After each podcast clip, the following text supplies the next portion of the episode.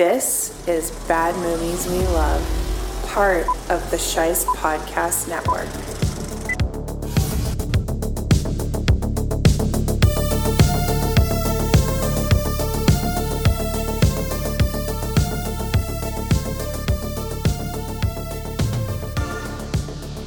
Hello, once again, bad movie lovers. I am your host, Nick Scheist, and I'm going to share some exciting news with you before we get into this episode. The support page is finally up and running. I thought about what I wanted to do, and I ultimately decided to go with uh, ko-fi.com or Ko-fi, depending on how you want to say it phonetically. But it is ko-fi.com, and you can find this podcast at Bad Movies We Love. And I'm going to add that link into the show notes. But today, I was joined by a friend of mine who I met on what used to be Twitter. And we've had this one in the works for a while. But my friend Elliot stopped by to talk about his very first experience in the library of Paul Verhoeven. And we jumped both feet first right into battle on Klendathu as we talked about Starship Troopers from 1997. This is an action movie. Don't worry about any of the uh, subtext at all. It looks like a TV show or it looks like a TV movie. I'm crying, and she's like making fun of me. Oh, yeah, violence is the ultimate authority. Yeah. And I was like, wait a second, is this high school? It, you you see the ridiculousness of everything and then you see them being like, "Yep, that's just how it is," you know? Guilty. The sentence, death. Execution tonight at 6. Goofy, cheesy. No, we're concerned with these bugs over here for some reason because they look scary. On the other side of the galaxy. Oh, they're close enough. Xander, who looks like he's 40 years old in high school. I was just like, oh my god, does this guy have a hairpiece? You look like that. Of course you'd be afraid, yeah? Did I not notice that before? These dudes look like they're from the Gestapo. Like it's it's a fun fun time to watch.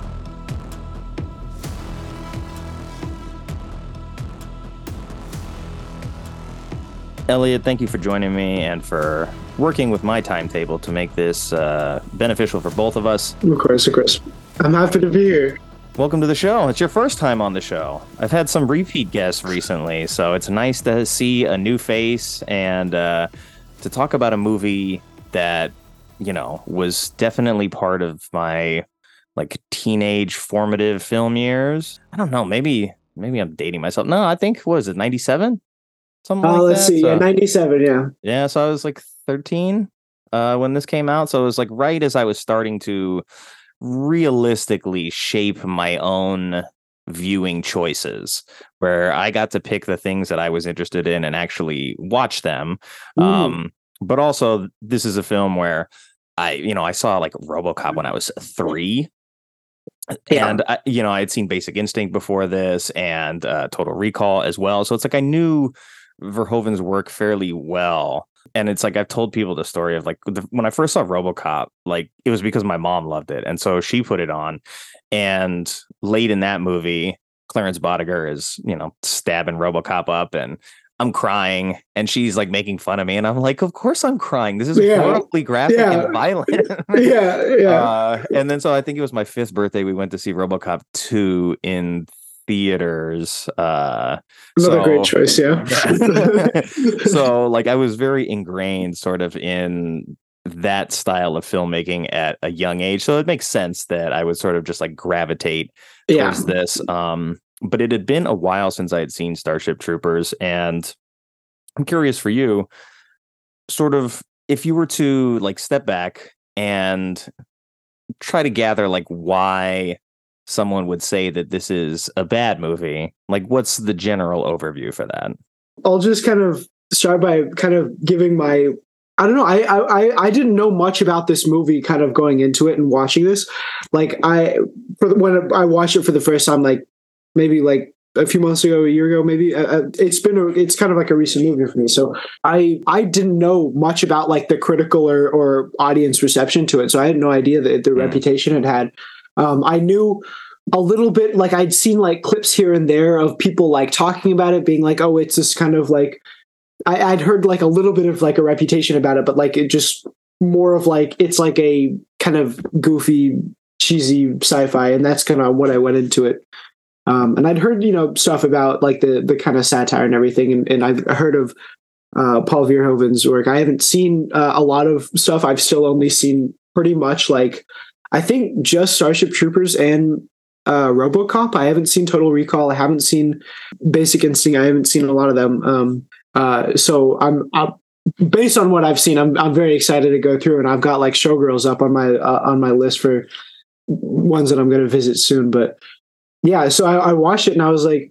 I can see why some people might think it it would be a bad movie because it it doesn't look like a normal I think you know like sci-fi action. It kind of looks like I think uh, Red Letter Media and their their review of it, they were like, it looks like a TV show or it looks like a TV movie or something. And yeah, like the it's lit very evenly. It's not very grungy or anything. Everything's kind of clean. So yeah, I can see the the the the writing is also kind of you know interesting like with the, some of the characters and but i yeah I, I can see i can see the the but when you kind of take that step back and be like okay this this is like maybe an in-universe propaganda film like you can kind of like start to see those how those maybe flaws are are are you know um, serve the the the message a little bit better than than uh than originally thought yeah, and you had mentioned, excuse me, other Verhoeven work, and I just covered uh, Showgirls with a couple of friends of mine for this show just two weeks ago. Mm-hmm.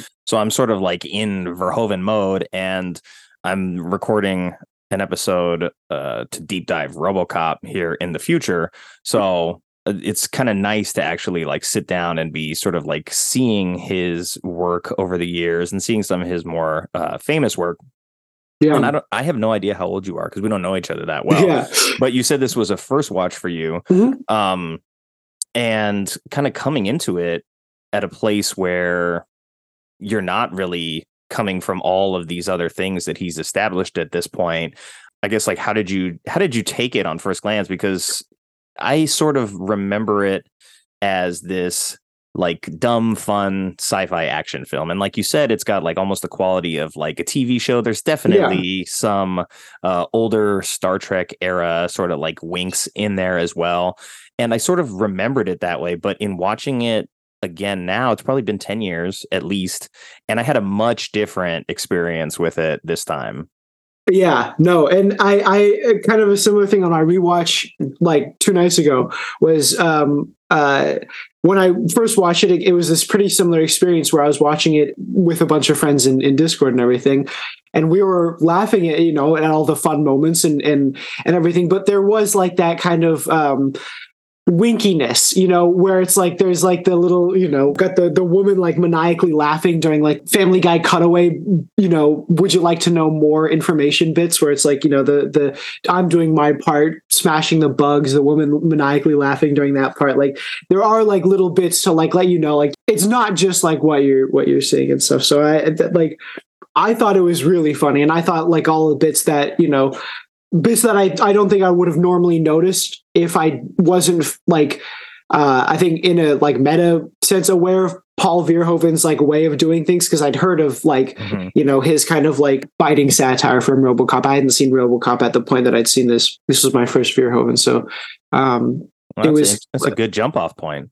I, I, think so. I think so. I think it was a it was a good good starting point. Good dipping the toe into the water. Yeah, the uh, uh, like little bits like the uh, I'm from from Buenos Aires, I say kill them all. Like the the fact that they're from Buenos Aires, you know, the Argentina like like you know Nazis after the war going to Argentina. Mm-hmm. Like I love that bit. I love like all of like the little like uh, winks or you know uh, the the um all of the little like satire bits were were were were funny. But then they're like it is a pretty sad movie. Like there's clearly like uh, you know, Johnny Rico and, and Diz are meant to end up together, and that doesn't happen. You know, Carmen and Xander are clearly meant to end up together. That doesn't happen, and you know, it, it's like it, it's it's sad. Like the they they go out and they're like through the like getting out of their home world, they're kind of like um and getting out of um, like Argentina and, and, Buenos Aires, they're they're kind of finding themselves and, and being their best selves and and stuff. It might be for this horrid, you know, federation, this fascist federation, but it, you know, um, and then through the the the implements of of war and destruction and everything, they they they have all of the all that stripped away, and then they end up back kind of exactly where they started, where you know uh, Carmen and and and Rico together, and you know Diz and, and Xander dead, and they're just going to do this forever, and it's just this horrid cycle of of death and and and.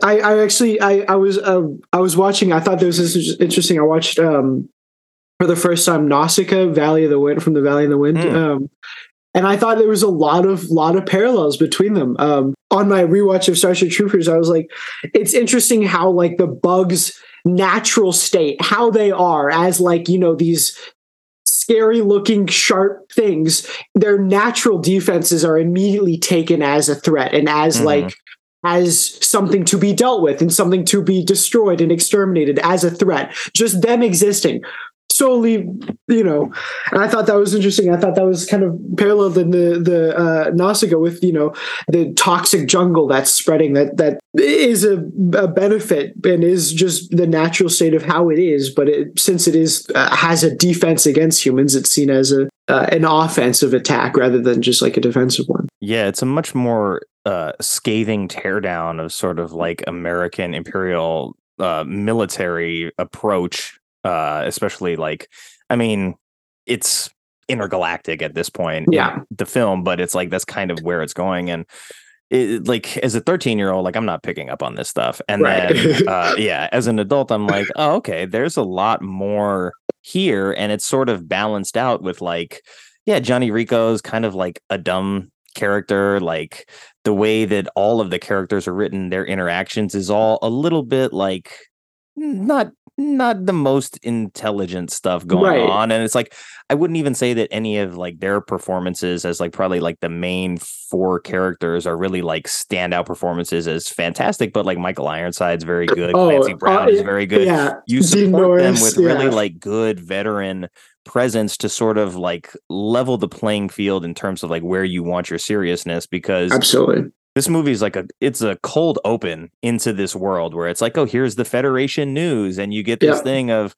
oh man was uh, a murderer was caught this morning tried today guilty sentence yeah, death, you're, execution you're, tonight at six exactly yeah you get to watch it so good so yeah good. so like he introduces you into the world that he's created through this sort of like comical approach to the news media at the time and so you can't take it too seriously and so they do. That's the best part. Is like Michael Ironside and like Dean Norris. Yes, all of them are sure. taking it dead serious, and that sells it so well. Like mm-hmm. just like you know, it, it, you you see the ridiculousness of everything, and then you see them being like, "Yep, that's just how it is." You know, the repeated bits of like you know the uh, the infantry made me the man I am today, and it pans back and he's got no legs. You know, it's like all of the the senior people are like horribly like scarred and disfigured and, and just like they all have like you know the the teachers have like missing arms and missing legs and like like acid burns on their faces and everything. It's like oh my god, but it's played so straight and so like oh it is when so we good. first meet Michael Ironside and he's like teaching their class part of me was like, hold on, I'm stepping back. I'm like, are they in military school right now? Because he's basically like preaching pro violence. Oh yeah, uh, violence is the ultimate authority. Yeah, yeah, that is like that's their their dogma. Is violence is the ultimate. That is the uh-huh. divine power. Like where everything. And I was like, wait a from. second, is this high school or are they at the military academy yet? So yeah. I'm like, okay, it is high school. So that it's a different tone than if he's like teaching that in like a military tactics class. Mm-hmm. So like even at the high school level, in your senior year, like you're being taught the value of joining the federation and fighting yeah. for their cause and it, it definitely just has like a much different tone but it also didn't detract from the stuff that i felt was like the fun kind of like irreverent attitude of the just the general like uh, bug hunt nature of it. I was like, this Yeah. is a good like sci-fi bug hunt movie. If you strip out Yeah. all of the sort of political commentary and you just have it be like this sort of B movie, then it's It's a actually- blast. yeah, It's a it blast to well watch. there's uh, like all these great action action pieces. You know, Rico on the on the, uh, Rico on the back of like uh, the the big Mhm. beetle bug, and he's you know shooting all that. He's got the grenades. Like it's a great like action piece. They've got like it's it's a fun fun time to watch. It's like regardless. But then you also have that kind of like you're you, like it is fun to watch because like in the universe they're glorifying these actions and it's like it's like yeah and you all have that step back and you're like okay well yeah this is also just like the uh the propaganda used to kind of like feel this and that's um, like you're having fun and that is like yeah that would be fun to watch like if i were in this universe i would love watching this i'm sure no Yeah, it's like the way that's just about me I mean, it's sort of like the same way that uh, in RoboCop they have the "I'd buy that for a dollar" guy, Mm, and you know mhm. that's kind of like the universe that they live in, where this guy is on TV and that's their entertainment. Or yeah in The Running Man, where that show has become the most popular thing. It's like it is this deep satire that also uh, is sort of like a warning of like, hey, we can't we can't take this for granted that like this is not that far off. But this was coming on the back of Showgirls, which I mean, at the box office was a commercial failure, but it was still the highest grossing NC-17 movie of all time uh, at the time. I don't know if it still is, but to go from that, which you know he got, you know, chastised for for many many reasons, but to jump from that uh, to this, it's like almost the exact opposite. So I want to take us back to 1997 and Yeah. take a look at the trailer and see what kind of movie this was sold as. Because going oh back to Verhoeven, interesting yeah yeah, going back to Verhoeven, like he needed a win after Showgirls. I mean, it went on to make plenty of money on the home rental and home video side of things, but let's go ahead and take a look at that trailer. And, yeah now it's on the the criterion channel Oh wow. I know it just got its vinegar syndrome release as well, so it's got it's got a new life. We interrupt our program to bring you this important message. Greetings and salutations, bad movie lovers. This is a special message from the Federation Network. The battle against the arachnids wages on, and the war effort needs your effort at work, at home, and in your community. Would you like to know more? The arachnids have launched an all out offensive on Earth. You may have seen them strengthening their numbers and setting up shop under bus benches, building nests in your yard, or even lurking in dark attics and basements inside your very home.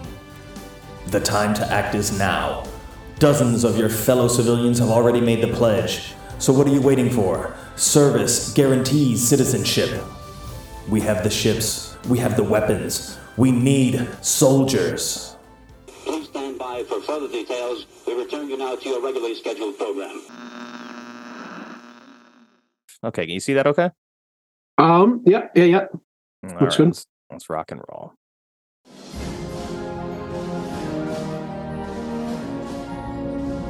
In every age, there is a cause worth fighting for. But in the future, the greatest threat to our survival will not be man at all. Got the trailer guy in here. Mm-hmm. in the world He's taking it serious. Kid, what's going on? Now, the youth of tomorrow must travel across the stars to defend our world. We are a generation commanded by fate to defend humankind. Everyone fights, no one quits. We are going in with first wave! You smash the entire area! You kill anything that has more than two legs! You get me? We get you, sir! But they will face an enemy more devastating than any ever imagined. Here they come!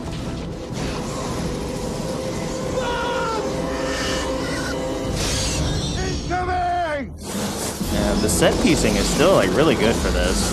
oh yeah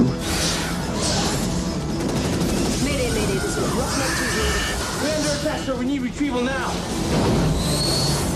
Someone made a damn mistake. The bugs laid a trap for us, didn't they? TriStar Pictures Really blowing shit up out there in the desert. Of the Yeah. frontier. Kill them all! Starship Troopers. Yeah, I mean, just going for the straight action. That's interesting. Yeah, it plays it pretty straightforward. Like this is an action movie. Don't worry about any of the uh, subtext at all. Yeah. and just come and see this. And you know, I think in my rewatch, one of the things that I was most impressed by was that it is a very fine line that Verhoeven has to walk with this, where on the one hand, as we see in the trailer, if you just take this as like a straight military movie and it's like, hey, I just want to enjoy all the gun porn. I just want to see the adventure and the other world and all the explosions and that. Like you can do that without taking any of the other things from it and still Yeah. have a good time. But then to also use that as sort of a pretext to build all these other layers about his criticism of fascism and his experience growing up in uh, the Netherlands during Mhm. Nazi occupation. And then to see the little things of like all of a sudden in the background, I'm like, "Ma- did I not notice that before? These dudes look like they're from the Gestapo. I was like, their outfits are oh very yes, Nazi. no, yes, absolutely. At the very end, when like Neil Patrick Harris is like in literally like full SS garb, it's like Mhm. crazy, like black like trench coat, like it's insane, and it's like. Holy shit! Like he's like, you put his hands on the thing. He's like, it's afraid. He's like, yeah, yeah, of course it's afraid. He's like, you're, you look like that. of course you'd be afraid. Yeah, Yeah, you're all cheering with your guns and everything. Yeah. Apparently on set, uh, they nicknamed him Doogie Himmler uh, in reference to the leader of the SS because That's- that's, what he looked like. Yeah. So it's obviously like the people that were involved in it sort of knew, but like as a younger adult, like I wasn't really looking at it like, oh, these Yeah. guys are representative of the Nazi party in Germany and Mhm. sort of their tactics of like we're just going to go conquer whatever we want where Yeah. wherever we want.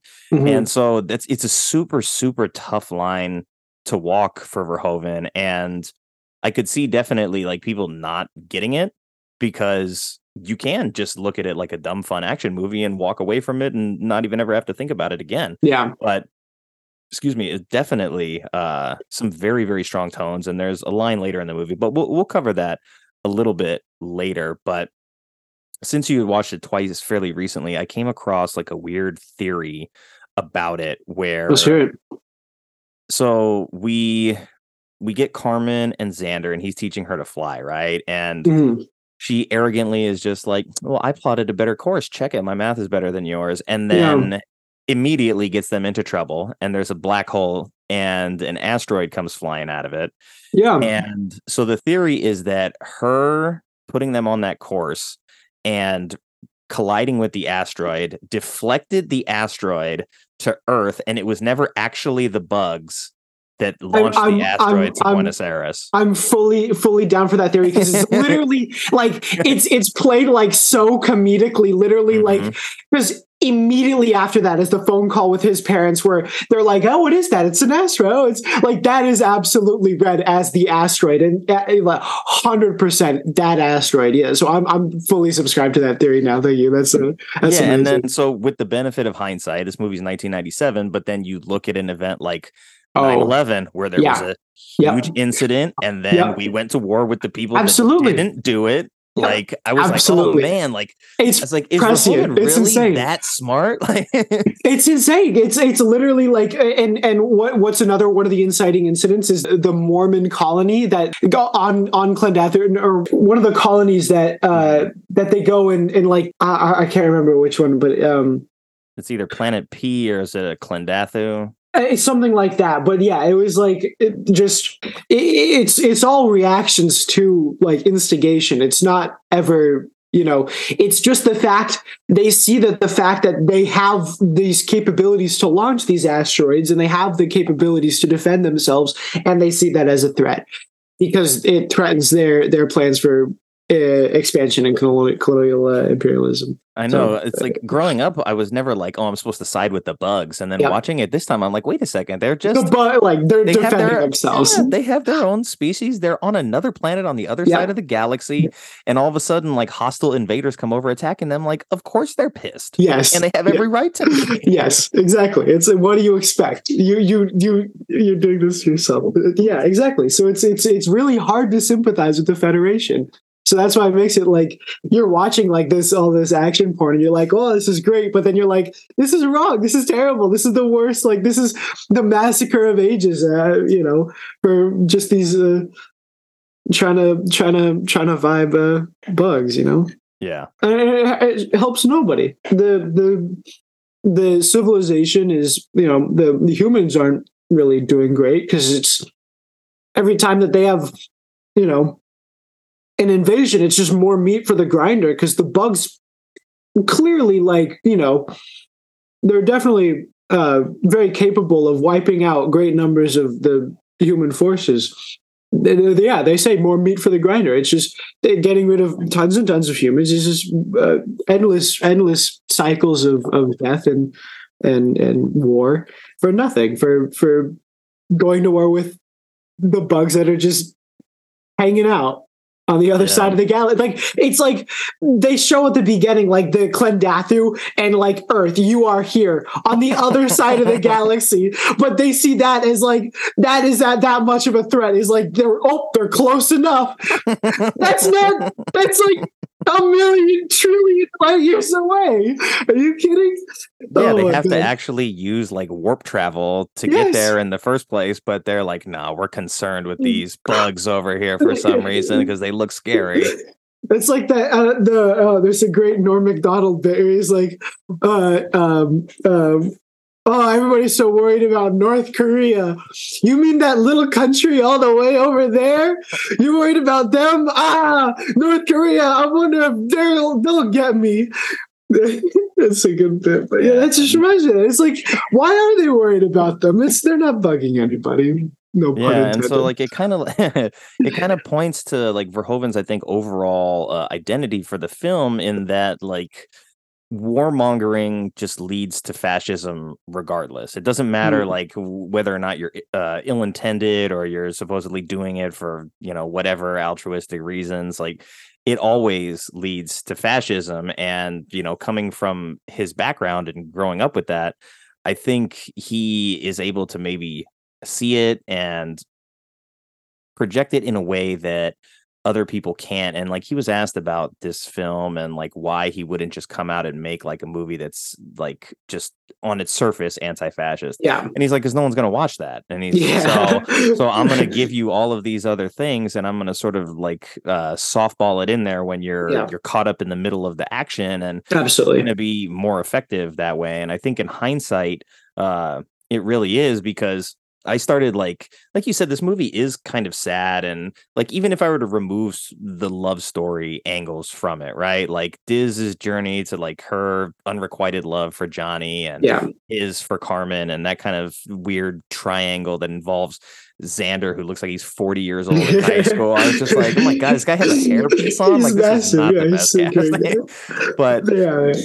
But just looking at it like these kids coming out of high school are sort of being conditioned to be like no you need to do this in order to become a citizen. And there is an interesting like discussion to be had about sort of civic duty and like civic mm-hmm. responsibility and i like that that is in there but also it's more geared towards the sort of like brainwashing element of the youth to be convinced that their bravado is invincible and it's not even until really like an hour into the movie that we get to the bug planet and they're all hyped up and like you said Johnny's screaming like I'm from Buenos Aires and I say kill them all and then they all go get their matching tattoos and it's like dun dun dun dun dun military time let's go and Rah, they, rah. they get yeah they get out of the jump jets on the ground and they're like oh my god we didn't sign up for this Uh, and then yeah, it goes Oh back to the God. beginning, the news report, uh, like on the planet. That's a great, great, like,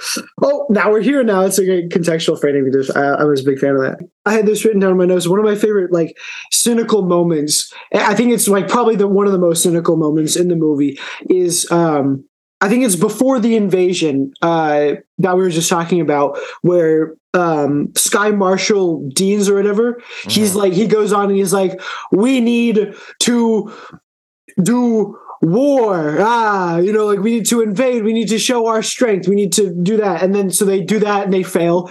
And then he's pretty much immediately replaced by um like uh, it's like a meet the new boss, same as the old boss type thing, where it's like replaced by a completely different person, and it's like more of like played out as more of like a sympathetic kind of bleeding heart type leader, where she's like, "Oh well, we need to, uh, to beat the bugs, we need to understand the bugs and stuff. Like we need to, and and and all that, but like nothing really changes in their approach or strategy or like or or, or, or anything in that. Like they go for the brain bug and everything, but like it, it's like it's kind of like it, the the under the the whoever's leadership they're just going to find a leader that advances the the the the you know the mission for not really uh the leadership doesn't really change much you know? It, it's you know. Yeah, unfortunately, it kind of just stuck in like the, you're gonna have a different uh, mouthpiece for exactly yeah. the same complex because at the end of the day, like in this world, like military is what it's about, and I I found it like an interesting change of pace for Verhoeven, who you know Showgirls has some like big, flashy, colorful scenes, but if you look at like his action work, like Total Recall and RoboCop combined are not the scale of this film, and I've read that they expended like 300,000 rounds of ammunition in this. They used like gallons and gallons of blood throughout the movie. And oh yeah like a lot of the special effects work is fantastic. Like they did really great practical effects work. And you sort of, when they first come across the, um, the outpost that had been ambushed, it's like there's just bodies cut in half. There's intestines everywhere. And so it's the, they sucked his brains out yeah, and they're getting they're getting hit like for the first time with sort of like what the cost of this war is because it's like okay, they've already met the teacher who doesn't have an arm. They've met the Yeah. guy who is enlisting them or he's signing their paperwork and telling them where to go. He's got no legs and he's got a metal hand.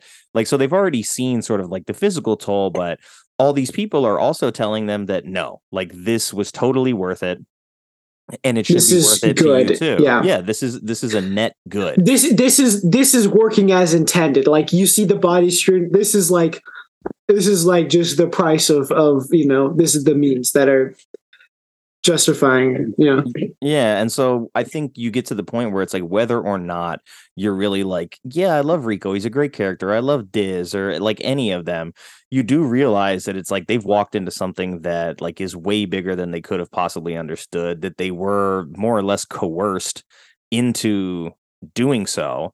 And you sympathize with them uh, just as regular people and kids, even though, I mean, they're just out of high school at that point. So they're 18, 19 and you just have this broader picture of this is kind of the way like that it really is there's a lot of sort of predatory like poaching behavior with how recruitment goes for the military now and we have seen in the aftermath of many of these you know global well not global but international wars where our troops come home and they don't have like adequate healthcare. They don't have adequate like uh, mental health care either.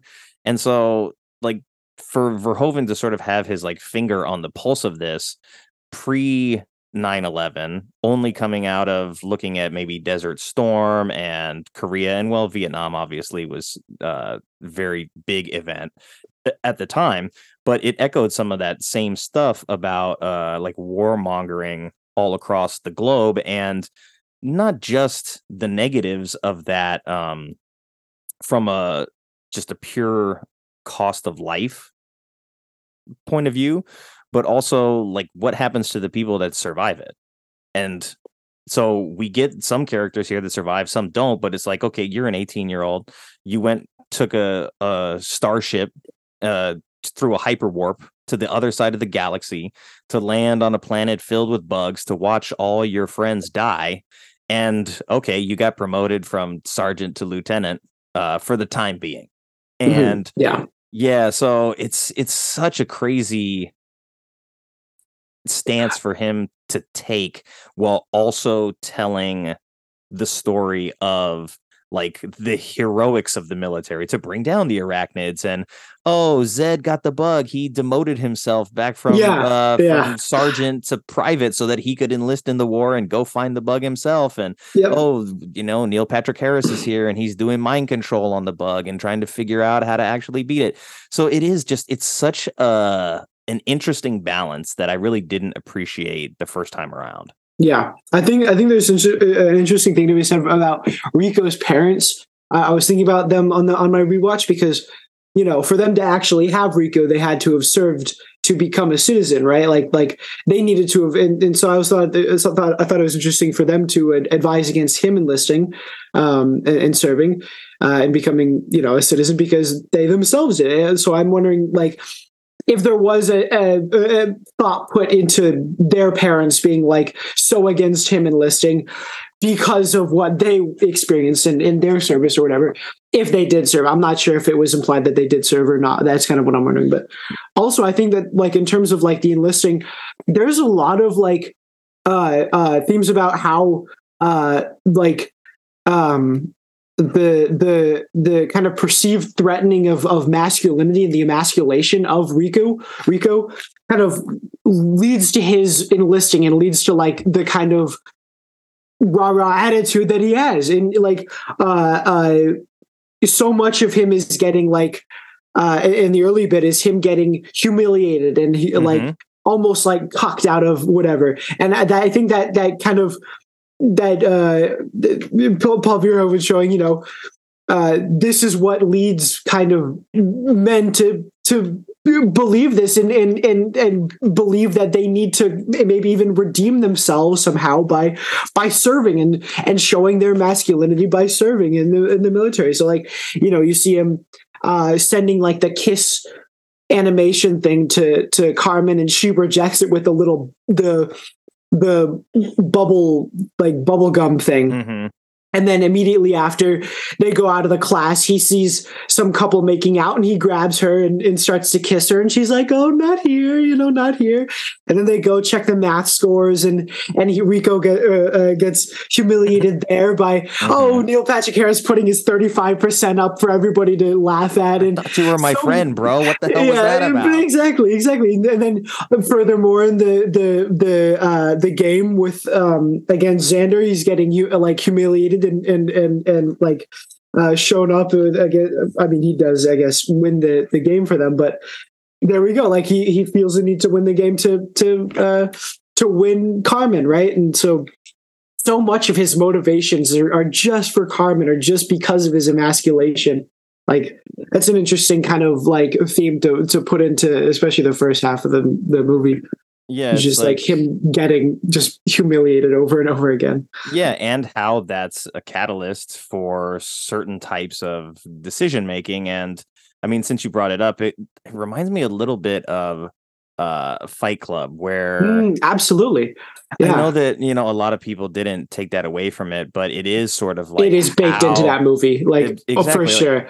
how this like sort of identity of like my my life has been shit and like sort of I don't remember the quote exactly, but Tyler goes on this long tirade of here's all the reasons why like you need to stand up and be like Yeah. more of a man and take your manhood back and then how how much of a slippery slope that is before it's like okay we're doing terrorist activities now. Exactly, exactly. It's just they're, they're I think the Fight Club and, and Starship Troopers absolutely like just like the the the the the idea that your masculinity is something that needs to be protected and it's something that is being attacked just leads into fascism or anarchism or you know such just violence. And and and that is like a, an interesting uh uh, and then also like like there's a little bit of like it's there's not too much misogyny baked into the world. Like that was like a like there is a bunch but like it's it, for the most part it's not terribly like I don't know. Um, yeah, I mean, Carmen is like the best pilot in the fleet. Right. Diz is a much better leader and soldier that- than yes, Johnny or any that's of the it. other That's what I was. guys. That's what I wrote down was like Rico gets the promotion off of uh, uh Carmen or yeah no Diz's recommendation where she's like flip six you know the Mm. football or whatever like uh pattern and he was like oh yeah I'll do that. He does that. He's a he's a follower. It was under her leadership that Mm-hmm. he got that that the leaders saw the, the him like do that and they're like oh he's one crazy white boy. Let's give him the promotion. And, you Even know. on the football team, she was the quarterback, and it's Yeah, like the quarterback yeah, is the most the important like, position yeah. on the team. So Yeah. I was like, wow, this is actually very forward for Verhoeven to sort of like acknowledge this and like show. He did. He, he is did show that that leadership quality. he did show that that Rico was getting further ahead, like than her, based on on her like even like leadership. So it's an interesting like angle for that. Uh, Yeah, he was the which I- star of the team, even though she was the quarterback, and Exactly, her- her exactly. play call and her all of her plays, the game. and, and the same thing for for the promotion was like for squad leader was was it was her play. So it's like at every time they make a great team. You know, they make Mm-hmm. it like they're meant for each other. You know, and and that's kind of sad to see uh, how it ends up, right? Um, Yeah, because he really is just like, no, I'm gonna do all of this for a girl who really like isn't into me that much, and I'm gonna follow her across the galaxy, and then she's she breaks up with me, and Dear then Johnny, the next yeah. time I see her, she's like, "You're not happy to see me?" Like, no, I followed you across the galaxy, and you broke up with me. That's horrible. Oh yeah, uh, is is that that that was the scene where right before Xander's like, "Is this guy bothering you?" That they fight to the Mazzy Star song. That's a great. That's a great bit. That's one of my favorite bits of the Uh-huh, movie. like, Mazzy Star fight rank scene. is disregarded right now, and then gets punched in the face. yeah, yeah. Oh, it's so good. Yeah. Yeah, but it does like echo these dangers of sort of swearing fealty to like the military industrial complex and not not being willing to ask certain questions of why certain things are happening and you see it in uh the like the fake news the promo reel that's going on where it's like hey even the kids are getting in on the action it's like the Yeah. soldiers just handing over their automatic Yeah. rifles to all these kids and oh look at this and then they're just like handing out bullets like it's candy or something and i'm like oh my god they're really like they're Just- show they're showing how how much you get sort of the the teeth sunk in at an early Just normalizing and- it and grooming it into this kind of Mhm, like and- ideology of, of violence is the authority. So guns and bullets are the things to be respected, feared, like loved. That is your authority. Like that is your God, basically, is violence. Mm-hmm. And the thing that is that can issue the most violence is the most respected and most feared.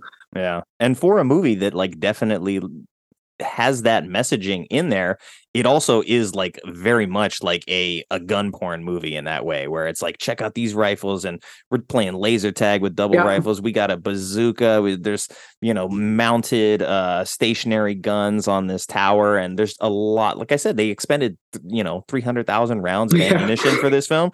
Like so Verhoeven obviously like had fun with the satire that he's building because he's Yes. like if, if we're gonna do this we're gonna Might as well right. go all the way. Exactly. Yeah. absolutely Don't want to Uh, no no half measures for the the you don't want to definitely not I, I think too after uh something like showgirls it's like why hold back like i'm gonna go bigger than i've ever done before we're gonna go more into the theme than i've ever done before and we're gonna actually like build much more of a world around the idea that i'm presenting than uh i've done ever before because like this is it's not even if you were to add RoboCop to Total Recall, you still wouldn't sort of get the complete uh, I noticed that. scale of this film.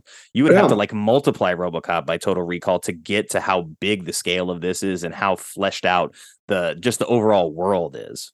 when I when I watched RoboCop, I was like, I like this. This is great, but like it's it's a lot smaller of a scale of a movie. Like Mhm. it's not like I was kind of expecting after seeing Starship Troopers. I was I'm that wa- that might have been just on me for getting my expectations up. I still loved it. I still thought it was great.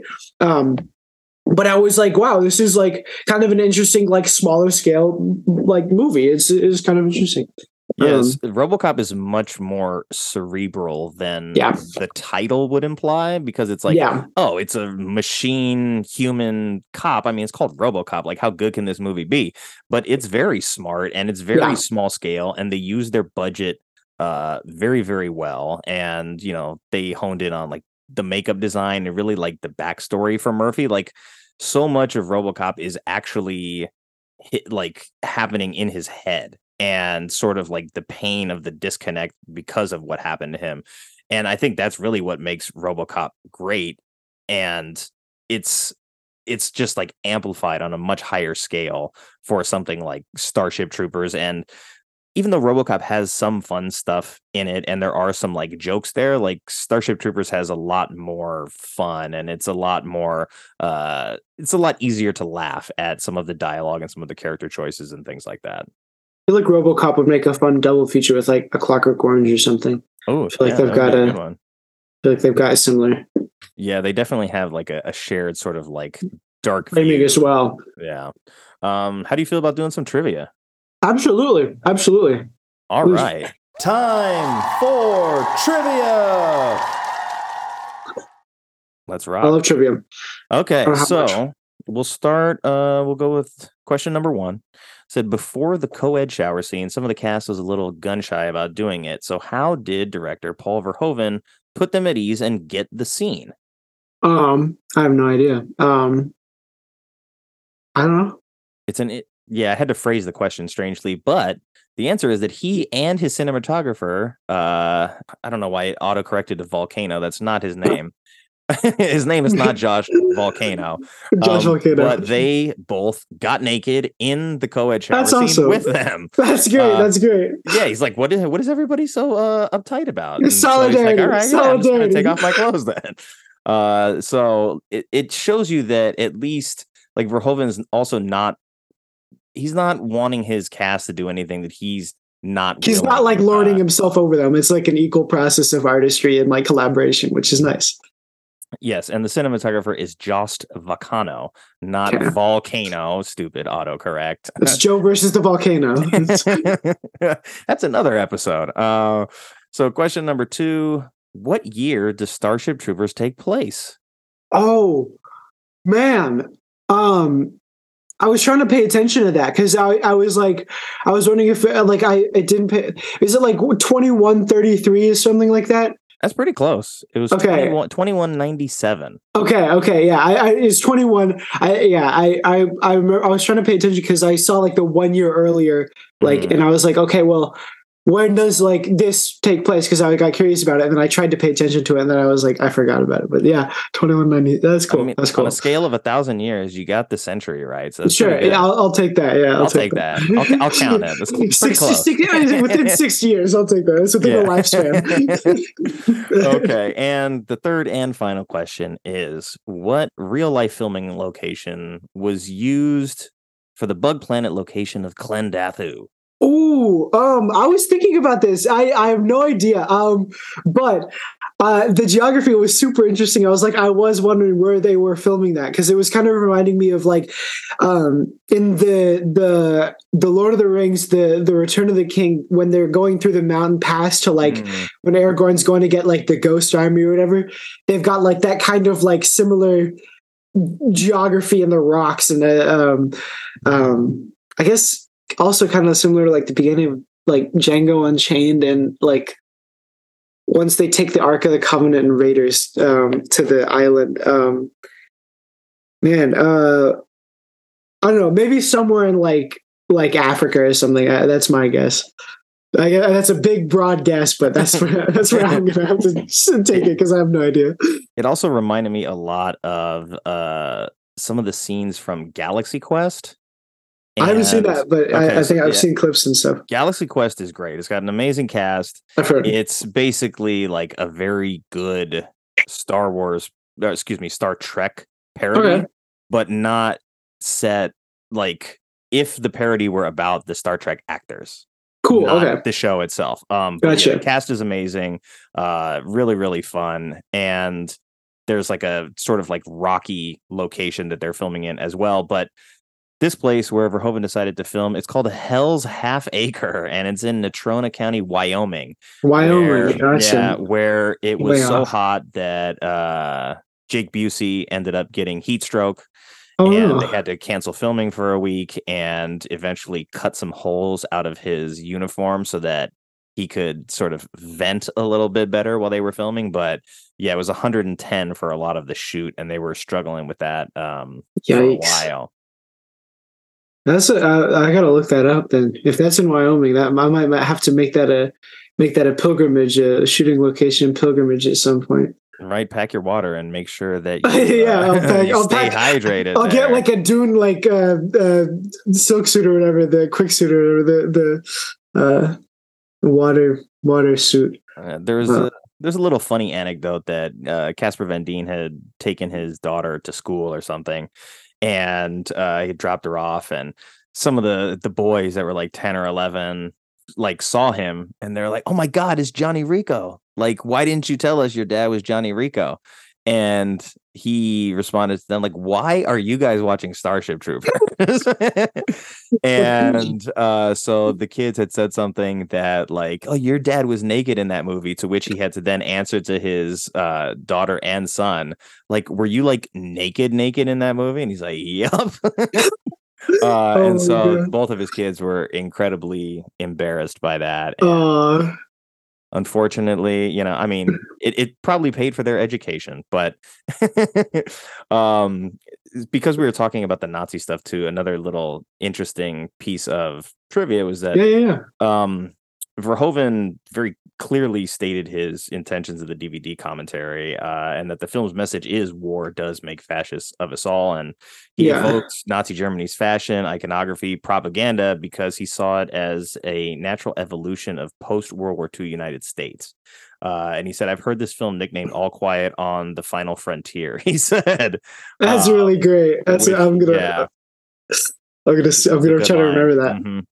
Uh, and his screenwriter, screenwriter, of course, broadly occurs, but that's because they made the film together. Yeah. Uh, and the last, probably the last most interesting is that Mark, Mark Wahlberg uh, turned down the role of Johnny Rico in this film, but He, he found out that it was going to be a satire against fascism. He down.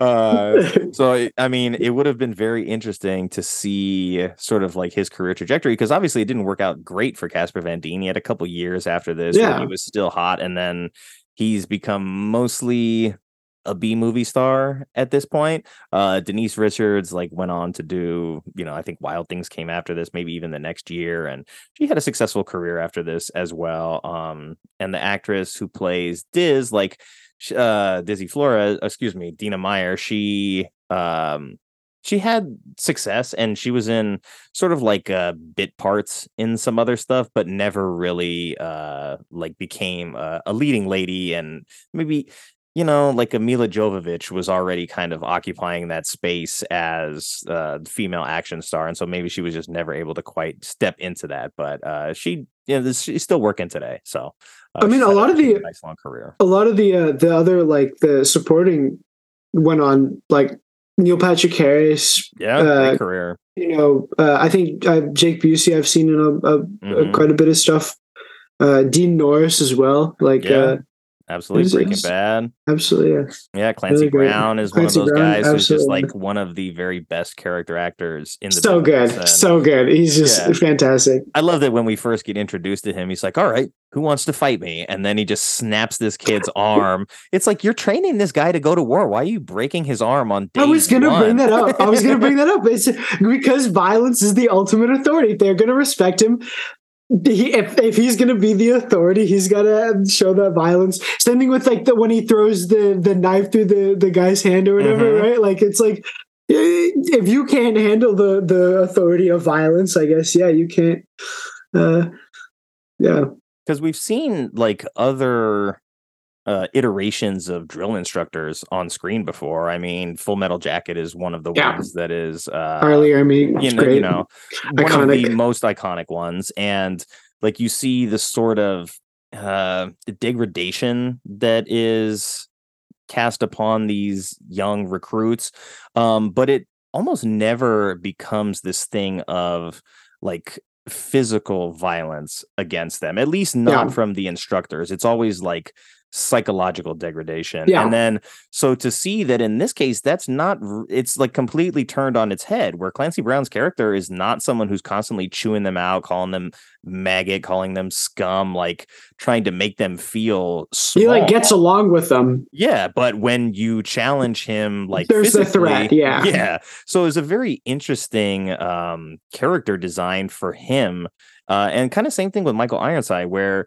he is uh, a leader that is respected for his uh, military prowess, and he, uh, you know, he leads the Roughnecks at one point as well, and he sort of is scary in the fact that like you don't want to cross him because like he said if if you quit on me i'll kill you myself. Like he doesn't mess around. Yeah. but at the same time he's not ever like degrading them throughout the course of this trying to make them feel like hey i don't care about you. It's always like no fight for the cause and like let's do this together. So kind of interesting kind of veering off the path of where a lot of other uh movies about the military have taken a a similar road I absolutely. I think. I think it's interesting how how a lot of like um movies where it shows like the military is evil it'll show like each individual like step in the military being evil like the the drill instructor the the sergeant the general the you know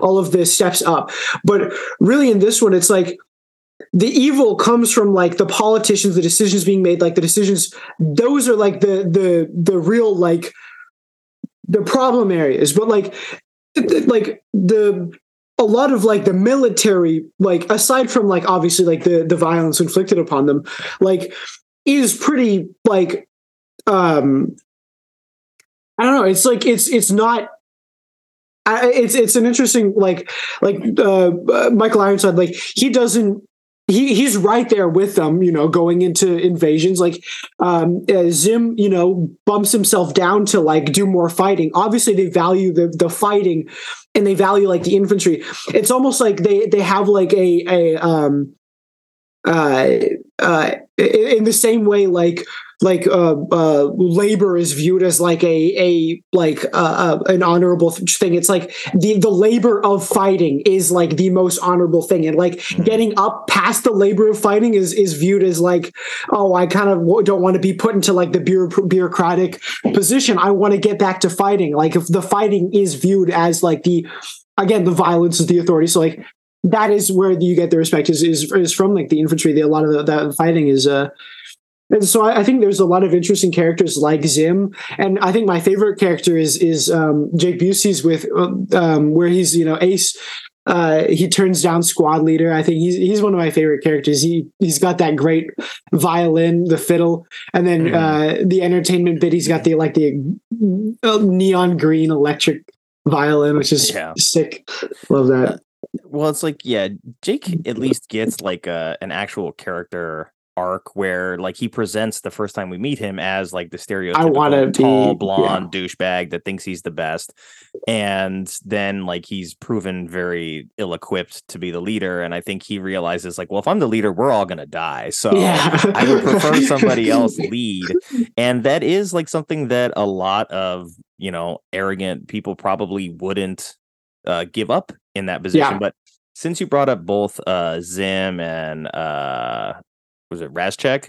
Uh since since they're primarily the two like leadership influences uh at the infantry level um do you view them as good men Um, I I mean, obviously, I th- I view their um. I, I mean, it's it's so interesting to to kind of ascribe a moral value to these guys Mhm. that are operating within this like thing. But in terms of Yeah. like like um, I don't know. I I think they're. Oh, that's so weird. That's a good question though. Um, because they're like career military guys but like from what we see it's like they care about the people that are put uh like under their charge and as far as that goes yes them, and- absolutely i believe that they're they're they're good in their position like at, for them like it's it's like i don't think that like maybe i don't think that landlords are good but then I, maybe i think that there can be a good landlord right like i think that Yeah. he's like I don't necessarily think that that what they are doing is good, but I think that they are doing it in so probably the best way that they could. You know, like I think Zim probably, you know, doesn't need to use that that um that force against them but also like in this world where this is so normal and so accepted and so everything i don't think that that's necessarily uh far from the like abnormal so i don't think it's like um it, there's there's so much um Know. It's interesting. Well, because when they're gonna do like corporal punishment on uh Rico, he's like, you know, here, bite down on this, and it, he's it clearly help you. sympathetic. Yeah. Yeah. Yeah, he, he's- he's, like, I know. Yeah. I've been through this, so it's like he's establishing that like he has been in a similar position to our main character and has maybe made a tactical error that cost lives, and Yeah. he, he's sort of like lowering himself to Rico's level in that point, and I think it's important. But this sort of um, marriage between honor and the battle itself is the very much like a, a Viking ideal where these guys, even though they are significantly older in their military careers, they have not moved to the point of desk jobs. They Yeah. they they I think they are presented to actually be people that understand some of like the hypocrisy and the bullshit that goes on at the bureaucratic uh higher up levels and they are like look we're military guys and we're in it for the fight so we're obviously like we're going to fight wherever we're told to fight but we don't want to be the people like making policy decisions Yes. because we know that they're full of shit and at least there's honor on the battlefield yeah their their intentions aren't like bad or like their their their motivations aren't evil. Their motivations uh, from from what they believe are like honorable like from their framework as far what they're working on they're honorable right? Like so like yeah zim being like uh oh i don't see your your like is this your name on like resignation paper? I don't see it right? Like it, clearly he cares he cares about rico and like uh, uh, like um yeah so i think from their framework they are probably the most virtuous characters but again it's like operating on that framework of like in a fascist society. So it's like Yeah. you got to take it with a grain of salt that's like the size of like you know a himalayan like salt lamp. That's yeah, the grain I, I like that like he still took time to like put that in there because these could have- Absolutely. these could have been like completely amoral characters and, and completely movie's- unsympathetic yeah, but they the are movie's filled with sympathetic in the movie and it's great yeah. yeah, because like Dean Norris, like he is basically just like a, a uniform, right? He Yeah. comes out, he doesn't offer anything other than he even defers to uh Zim and says Yep. like, "Is this guy salvageable?" And so he trusts this guy's judgment, and Zim, looking at Rico's potential, is like, "Yes, I think he is."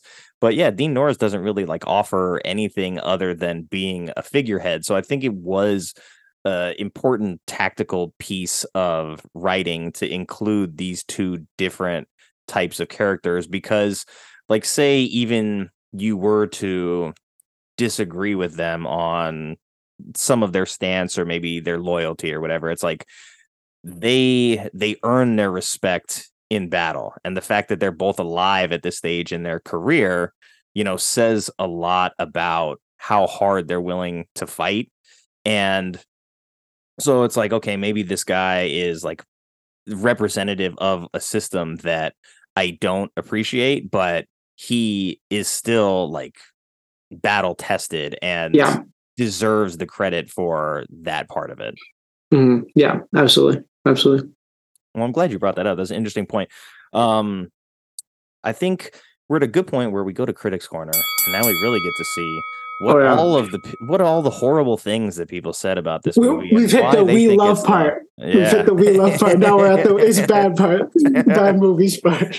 yeah, I mean, it doesn't go as low as some of the other ones. I mean, it has a Metascore of 52, which is right in the wheelhouse for this movie, and it has good like audience scores.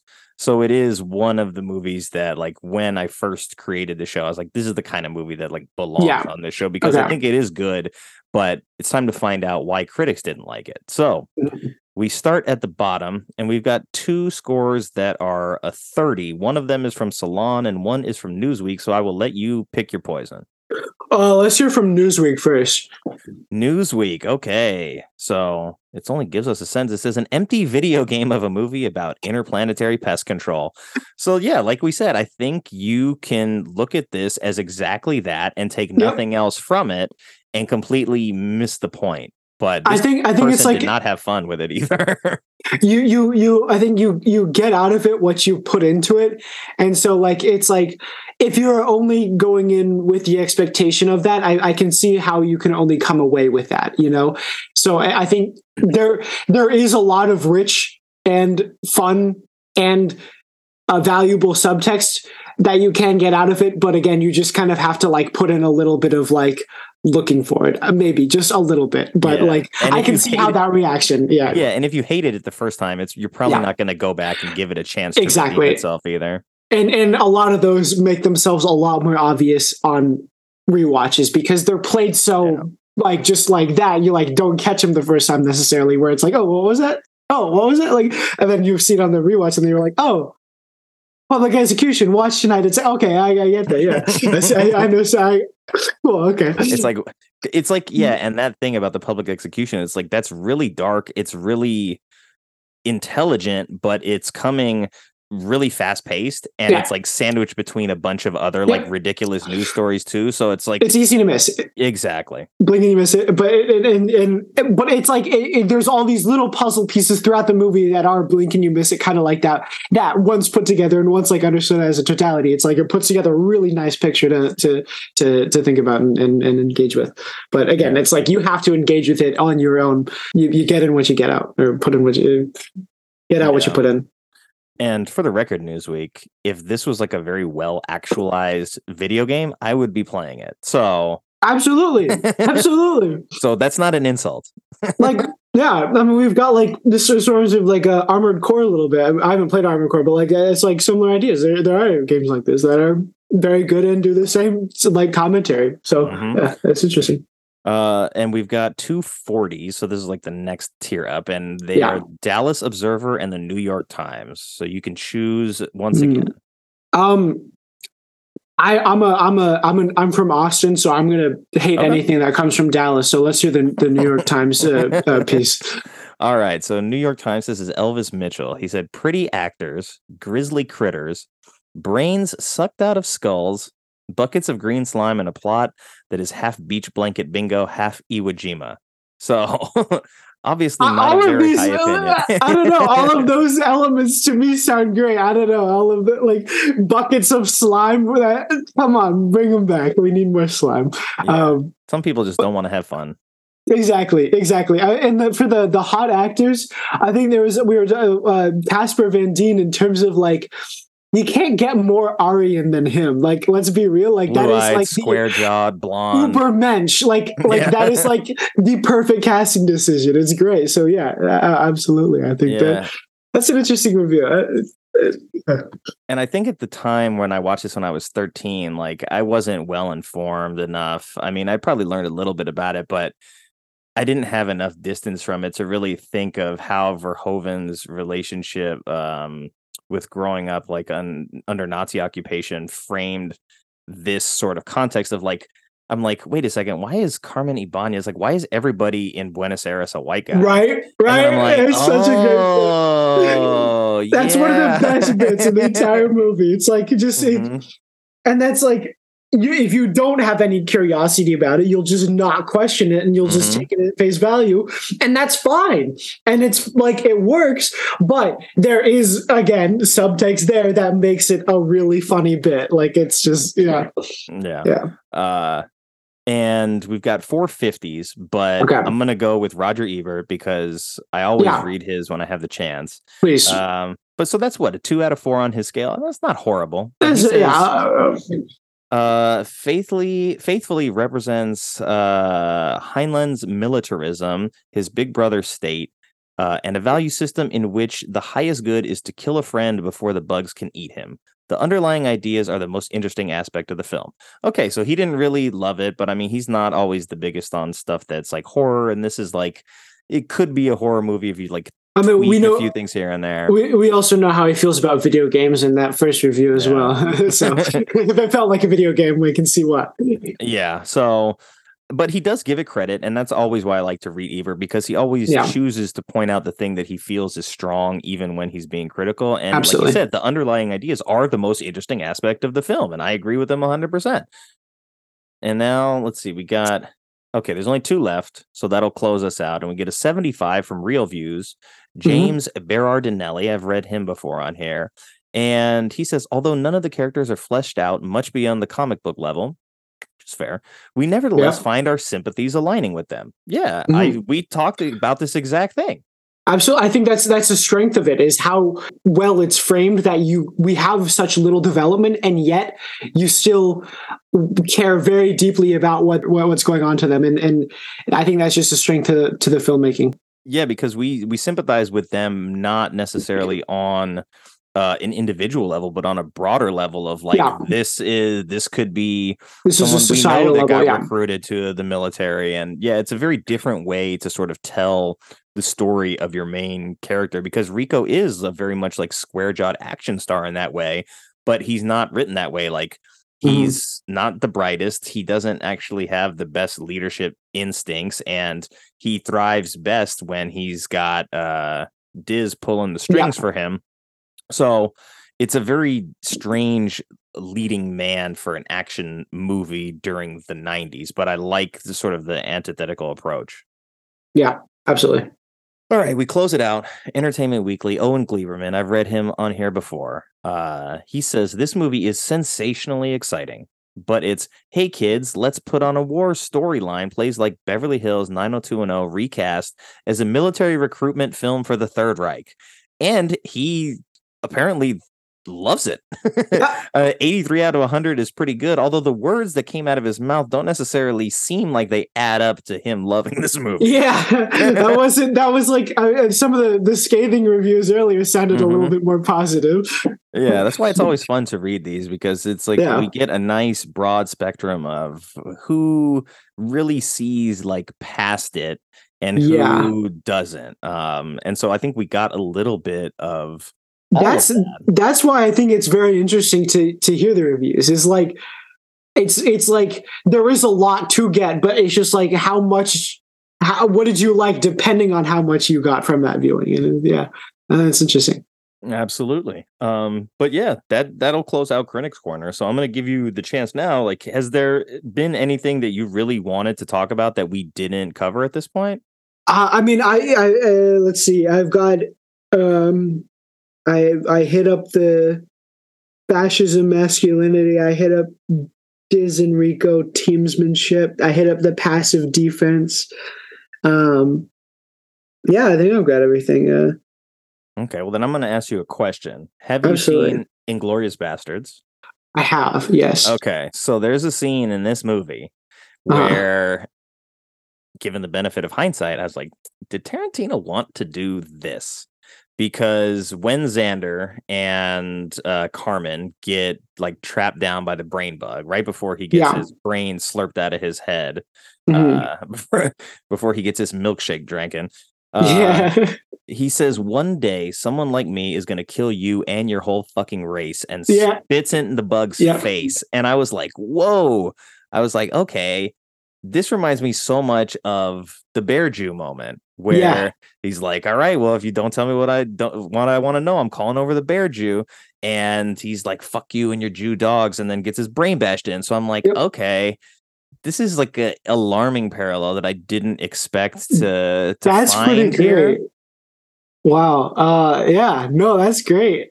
That's a that's a great. I, I it's been a while since I've seen Inglorious Bastards. But that's one of my favorite bits of it is the the just the the baseball bat. Um, but yeah. So yeah. Oh. And this oh. would be the kind of movie, honestly, like I think Tarantino would like this movie. If you just asked him, Absolutely. he'd be like, oh, Absolutely. Yeah, Oh yeah, love it, love it. It's uh, one of the best, one of the best '90s movies. I love it. Verhoeven. Oh, he kills it. All right, it, it's so good. Uh, Carmen Bennis, uh, so good. Welcome. We've covered so much at this point. I want to give you the opportunity. Like, I don't know if you're working on any projects that you want to share with us or anything like that. I'm not doing much now. No, I'm not. Uh, I've, I've got a no. Uh, um, just trying to watch as many movies as possible. That's that's basically it. Yeah. Well, I, I guess I, I'd love I'd like actually a recommendation um because I'm I you know um what what do you think is a movie that I should check out next? Uh, do you want to go something that is from Verhoeven's catalog? Mm, Uh, I whatever it doesn't. Um, I probably not from Verhoeven because I'll probably check those out anyway. So uh, a suggestion of something that I probably wouldn't ordinarily watch. Mm, if you want something that's sort of, uh, have you seen Dark City? Uh, I have not seen Dark City. Okay, that's 1998, and it's like the indie movie to the Matrix's sort of like over over budgeted and gigantic Okay. uh, scale. Jennifer Connelly. Jennifer Connelly, Rufus Sewell, William Hurt, Kiefer Sutherland. Uh, yeah, one of my favorites. Um, and it's very much a cerebral sci-fi, and Hell it- yeah. it's sort of like noirish as well. So it like combines a lot of things that I I love. Yeah. Cool, cool, cool. I'll definitely definitely check this out. Yeah. This looks awesome. I'm a big fan of Jen- Jennifer Connelly. Oh yeah, I, she was just the uh the one of the rounds on the I, I remember. I remember. I remember. That's a good one. That's a good one. I know I was Yeah. waiting. I almost did her like in the very beginning because it's like I think I had started playing that game or like doing the prompts Mhm. for it like right after I saw Top Gun. So I was like I wanted to get her involved. was Gotcha, like, "Eh, I, yeah. need, I need some space. She needs some time and some room That. I'm not gonna lie, the Ben Kingsley one blew my mind. That one was like I had no idea for that one. That one was like just ah, could have been anyone. You could have told me that was anybody, and I would have believed you. That was that was crazy. Yeah, yeah, definitely one of the harder rounds. And I was just like, you know what, Ben Kingsley, like he's still making movies, but he's not really uh talked about as Yeah. like one of our greatest working actors right now, even though Absolutely. I think he's going to get a, a little bit more talk, especially because of the new Wes Anderson project that he's in, the the that'll Henry be good Sugar for one. him. Yeah. I agree. I agree. And I, I I think he did the the time that I remember people talking about him a bit was um uh like Hugo was he in Hugo or, or he was in like a Martin Scorsese something like Yeah, that. I, something I remember sounds he familiar. I mean, he, he- was in like Sexy Beast was I think he won the Oscar for. Uh Yeah. He had a great stretch of like the 90s to the early 2000s and he just I mean, it was great to see him in Iron Man, I think 3 it was. Shutter Shutter Island I think was Yeah, that's right. Shutter Island. That was the one I was thinking of. Yeah. Oh, he was in Hugo. Never mind. Okay, so yeah, Hugo and Shutter Island. Yeah, absolutely. But okay, yeah. Uh, I, I I feel like I haven't heard much from him since like 2016 or something. You know, Yeah. like I Dol- feel like it's Daliland came out this year where he plays Salvador Dali, so I do want to see that. Ooh, interesting. Dali is one of my favorite. He's an interesting guy. Yeah, That's a Yeah. that's a, a controversial figure for sure. Yeah, we went to the Dali Museum when we were in Tampa, and they have like eight of Oh. his masterworks on display. That's they- awesome. They're massive, and it was a very interesting Yeah. gallery. And uh, so and I get Ben Kingsley, I get an artist that I like, Yeah, similar to when I uh, what was it, Eternity's Gate with Willem Dafoe. Willem and, Dafoe. Yeah, uh, that Picasso, I think, right? Uh, no, Uh, the, the Van, Gogh. Yeah, Yeah, yeah, right. yeah. Have Uh, you seen um, Loving Vincent? I have not. That one's incredible. Uh, uh, Okay. You know about that one, right? Like the, how it's like it's uh, animated in oil paintings. Mm. Oh, yeah, it was. Uh, it's it, that's kind of like that? uh, I think it was like let me see. Um, I, I'm a big fan of it. It's one of my favorite. Um, 2017. Yeah, that's what I thought. Oh, it's got Saoirse Ronan in it. Interesting. Um, cool. All right, I'll check Wait. that out. Yeah, I I haven't seen any of the Dali like big big pieces. There's a, a, a gallery kind of near near me that um had like a few of his like sketches and stuff like that I got to see, and that was super neat because um I hadn't like seen like a big big name artist like that like any of like their original work like ever. So that was really cool to see. Um, like especially so close. I'll, go- I'll, I gotta check out Daliland. Yeah, I it, think it just came out like a month or so ago. But the way that you know distribution happens now, it's probably you could probably rent it for five bucks. Um, yeah, but I always do also ask my guests, um, Mm-hmm. Having seen Starship Troopers, Mhm. I always ask for sort of a comparison film where if you've seen Starship Troopers and you like it, what is a good comparison film, or if you're trying to convince somebody to see Starship Troopers, what's a movie that would help them be that jumping off point? Oh, okay, that's so interesting because like this, since this is basically like two movies where you've got like the action dumb like schlocky bits and then you've got like the actual like biting satire. It's like I would recommend one for either one, right? Like Okay. but I think. I, I'd probably no, I, I'd probably recommend. Man, that's tough. Um, I might have to go with Nausicaa. Honestly, that's like the most Okay. similar that I can think of. I think if you like Nausicaa, I think you can get a lot from from, especially a lot of Studio Ghibli movies. They like have like that same kind of like um uh maybe more so on like the natural elements I, I that's what i was definitely picking up on on this recent re- rewatch was like how much of like the bug's defense was literally just like them being alive and like having like pointy hands basically scary. Destroy it. yeah exactly it's like oh it can kill me if i go up to it right like that's basically you know um That's basically a good pick, it though. I mean, we just finished uh, for Film Club. We just finished Ghibli in July, Yep. so we had done uh, a handful of Ghibli movies, and they are remarkably layered films. The Absolutely. storytelling is immaculate. I don't think you really are going to go wrong. But Nausicaa wasn't one of the ones that made the list. But as I was sort of like combing through all the stuff that I missed and what was available, I started like putting my watch list together on Max. And so I Mhm. got that one on there. And because I was like, oh man, I feel like I should have watched more than just the five of them that I did during Yeah. the month while it was active. Uh, i need to so- watch more ghibli movies i've only seen like spirited away and like nausicaa and like i think uh princess mononoke but that's like it I mean, we started with Mononoke and then we did Howl's Moving Castle.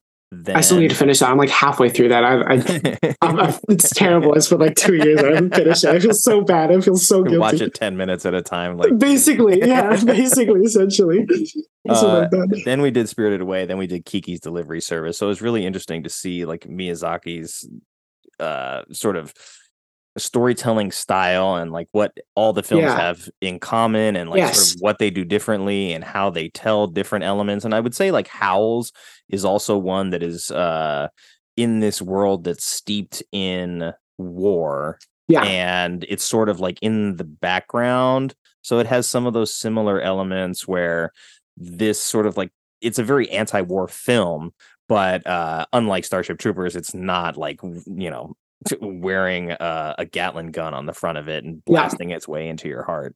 Yeah. Yeah. Uh, no but yeah nausicaa was super interesting especially after oppenheimer as well. There's a lot of like wow. nuclear development like stuff like that in, in that movie as well that i didn't pick up on uh, which is really really interesting well i'm um, Um, i might actually check that out. I mean i gotta see barbie again highly tonight, recommend but, oh uh, yeah yeah yeah, absolutely absolutely. before the week is out, I know that I only have to watch one mafia movie coming up for the next themed month, but uh, oh yeah? yeah. what's that going to be Uh, we're doing City of God first. i haven't seen that Uh, it's a Brazilian film from 2002. is that the one is that the one where it's it's like the the poster is like they're on a beach and it's like the the story about okay I, I I I know it in my brain but I don't I, Yeah. I've never I don't know anything about it Yeah, I saw it didn't like when it came movie. out, and that was like, well, organized crime. I mean, it's not like. Okay. So someone asked me like, does it have to be Italian mafia? And I said, well.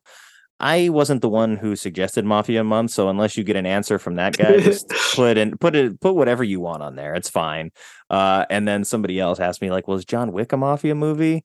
And that was that was that what sparked that, that yeah, poll I would I- like I would have listened to the results of the poll, but also I was just what were the results because I, I didn't I didn't vote because I, 75% I, I, I okay because I've only seen like the first one and I was like too big to like pay attention so I just I I Yeah. can't say that I've seen it in a meaningful capacity the first one is like probably as close as you get to it being a mafia movie, but I would say it's an action movie where Yeah. mafia is involved.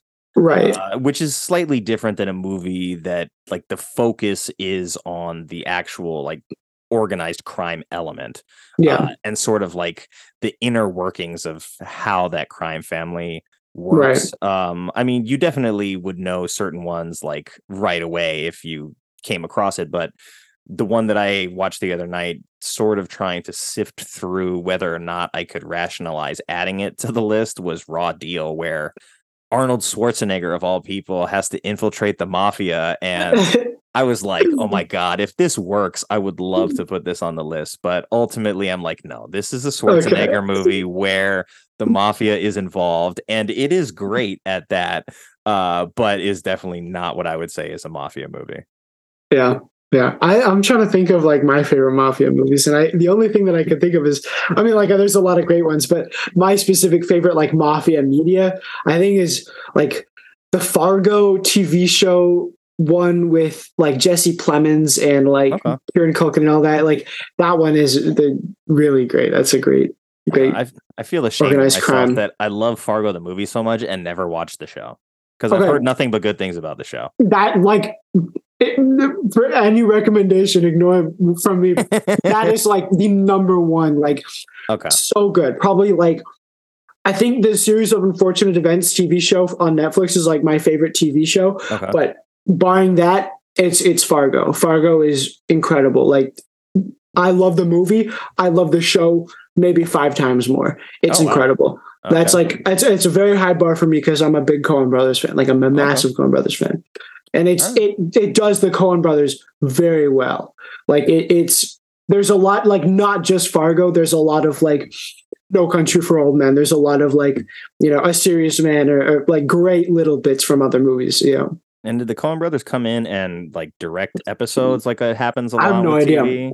I have no idea. I, I I've I've I've kind of kept the the making of Fargo a mystery to me. I have no idea how involved okay. they are with, with it. I think they're like executive producers. I know that's like a label that just gets kind of given to like the adapted kind of like forefathers, right? You know, like George mm-hmm. Lucas will get like an executive producer, yeah. even if he like does nothing. Or so I don't know how involved it right? Exactly, exactly. Executive producers just who, who's getting paid. Um, no, but I, I I don't know their involvement. But like the filmmakers clearly are very very like respectful to their their like like how they do it and and it's like great acting after great like character acting like Ewan McGregor David Thewlis Jesse Plemons like Kieran Culkin I just so good so so good the first season is amazing like all of them are great I haven't seen like the most recent one with but with uh Jessie Buckley she's one of my favorites but. oh yeah she's she's great uh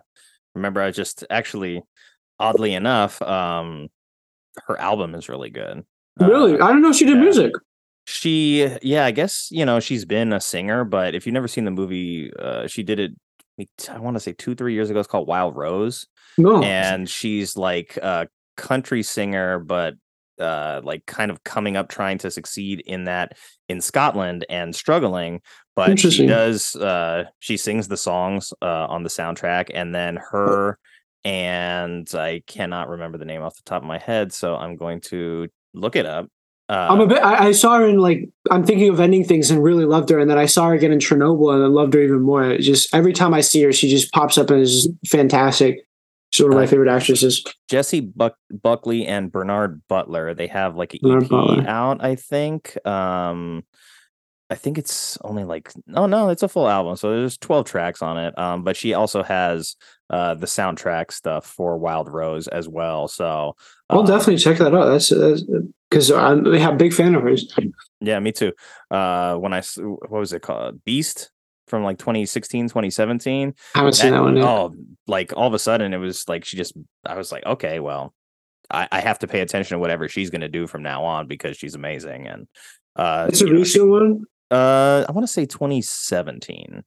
Might have been 2018, but I'm seeing one from 2022 from Prime. I'm guessing that's not it. Uh, it, uh let me see. Beast, that's not it. Uh, that is not it. It's yeah. The, oh yeah, that's the that's the, I, that's the Idris Elba lion one. I'm realizing. Yeah, yeah that's that not you, That's not what I'm looking. for. Yeah, Jessie Buckley actually does mocap for the lion. Is right. Uh, no, yeah, 2017. Uh, yeah, that's the right one. Okay, there it is. Yeah, yeah, yeah. yeah. Okay, cool, cool, cool. Oh, Geraldine James, she's cool.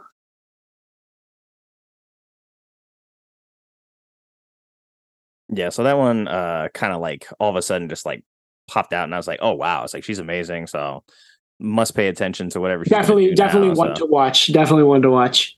Um But yeah, I'm gonna cam- I'm gonna campaign for Fargo to be the next show uh, we start here in this Please, household. please. That's it's really fantastic. Like, cannot recommend it anymore. Like, because right now all I've got uh as far as like shows that me and my fiance watch are the only thing is and just like that the Sex and the City spin-off show and I'm like I need something else. Yeah.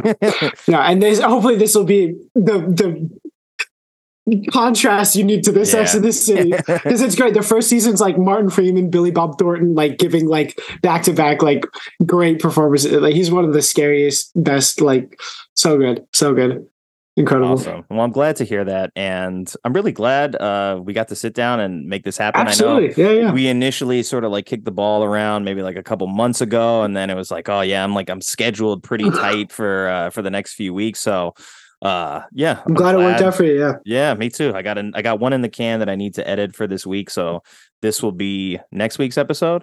Um, solid, solid. But uh, yeah, should you come across another movie like Starship Troopers that you think is a bad movie that you love, you I'd love to come know talk about it. I've got a long laundry list of movies that are on my uh my to-do list for this show and really I I need somebody who loves Waterworld to to find I me. need to see Waterworld because uh, there's uh, like it's it's like it's been in my orbit for like the past like two years where like I've heard like people talking about it. Like I've been watching this YouTuber who's been kind of building something. He's like, oh, I've been super inspired by Waterworld. And I'm like, oh, if that's like if that's the case, then I got to check this out because like it's perfect. Like it's like right like that kind of Mad Maxy Brazil like sci-fi apocalypse sort of like junk aesthetic that I just love, and I I I, I gotta I gotta watch it. So I'll I'll let you know what I think about it when I when I do. Well, it's like if if steampunk is a thing, I would call this more like smoke punk.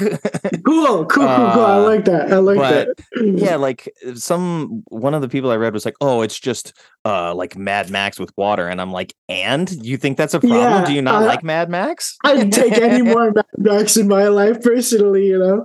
I'm excited for the what's the George Miller Furiosa with uh, Yeah. Anya Taylor Joy. That seems like that could be fun, interesting, and, and exciting. Yeah, so it, it was Waterworld Day like a couple days ago, where just like Mm. maybe it was last week, um, late July, just celebrating its release and people Yeah. sharing about it. So I started I saw that, yeah. I started hashtagging Waterworld forever on everything, and it's just like somebody reach out to me and find it.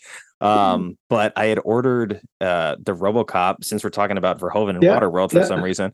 Uh, I had ordered the RoboCop director's cut from Arrow Video Mhm. and I open the box and I see two things in there, and I'm like, "Uh oh, is this not my order?" And I open it, and the second thing in the box is freaking Waterworld, and I Oh was like, my "Oh my god!" God. So they It's gave it to me for It's free on accident. But yes, Wow. uh, the Blu-ray from Arrow. So That's Arrow awesome. Is it, it like a cool case or whatever? I I, I know It's not a Arrow steel book, like- but it is. Uh, it's like a alternate artwork. Okay, case, that's cool. That's cool. Yes. I so like thank you to Arrow Video for uh, making Shout out Arrow, in yeah. my favor. Yeah, shout out, free commercial. Yeah, Uh, for but real. Eliot, thank you so much for your time, man. And, Absolutely. It was a uh, this- pleasure. This, was an absolute blast, and I hope we get to we get to scratch another one off the list at some point Me too, man. Me too. I'll I'll be paying attention for any bad movies that I personally love. You know. Yeah, that's that's what I want. Is like I, I've done episodes on this show with movies that I've never seen, Mhm. um, with people that have brought stuff to me that I never would have expected to actually cover on here. So please, by all means, you come across one that you love, uh, and you want to bring it to my attention, I am all ears. So Absolutely. Well, thanks for having me, man. Uh, it was great to great to talk to you. Great to get to get to chit chat about one of my favorite movies. I love it was it was very nice to talk to you and actually like put a face and a voice Yes, yes, that I've absolutely, to absolutely. online for a long time. So Yeah. Well, hopefully, I'll. I'll- hopefully, I'll be able to recognize more of those eyes in uh, coming Yeah. days. I, for- All I don't even remember who I put up today, but I oh now I now I remember. Hey, If don't spoil it. out- Don't spoil it. Yeah, you'll, prob- I'll- you'll I'll probably know. you I see it. actually no. I think I saw it and I didn't know, but I, Oh, okay. I don't spoil it regardless because I'll think I'll, I'll be, it'll be in my mind. All right, I'll have a Cool. good one. Thank you so much, Eliot. Yeah, Have a I'll see you later. Bye bye. Thank you once again to Eliot for stopping by the show and talking with me about a movie that I've loved for a long time. I'm really glad he got to experience it and enjoyed it as well. If you want to talk movies with him, you can find him at Dirt on the Lawn on X, formerly known as Twitter. And of course, thank you to everyone who took the time to listen to this episode. I know you have a lot of choices when it comes to podcasts, and I appreciate you spending your time with us. I hope you enjoyed the show, and if you do, please consider leaving a rating and telling a friend about it. And the new support page is live at ko-fi.com. That's ko-fi.com slash bad movies we love. I'd love to hear from you, so if you have a bad movie you love and or maybe would like to be a guest on the show, you can contact me now at badmovieswelove at thesheist.com or Bad Movies We Love on Twitter and Instagram, and that's love with an L-U-V. And as always, take care, be well, stay safe, and have fun however you get your movies.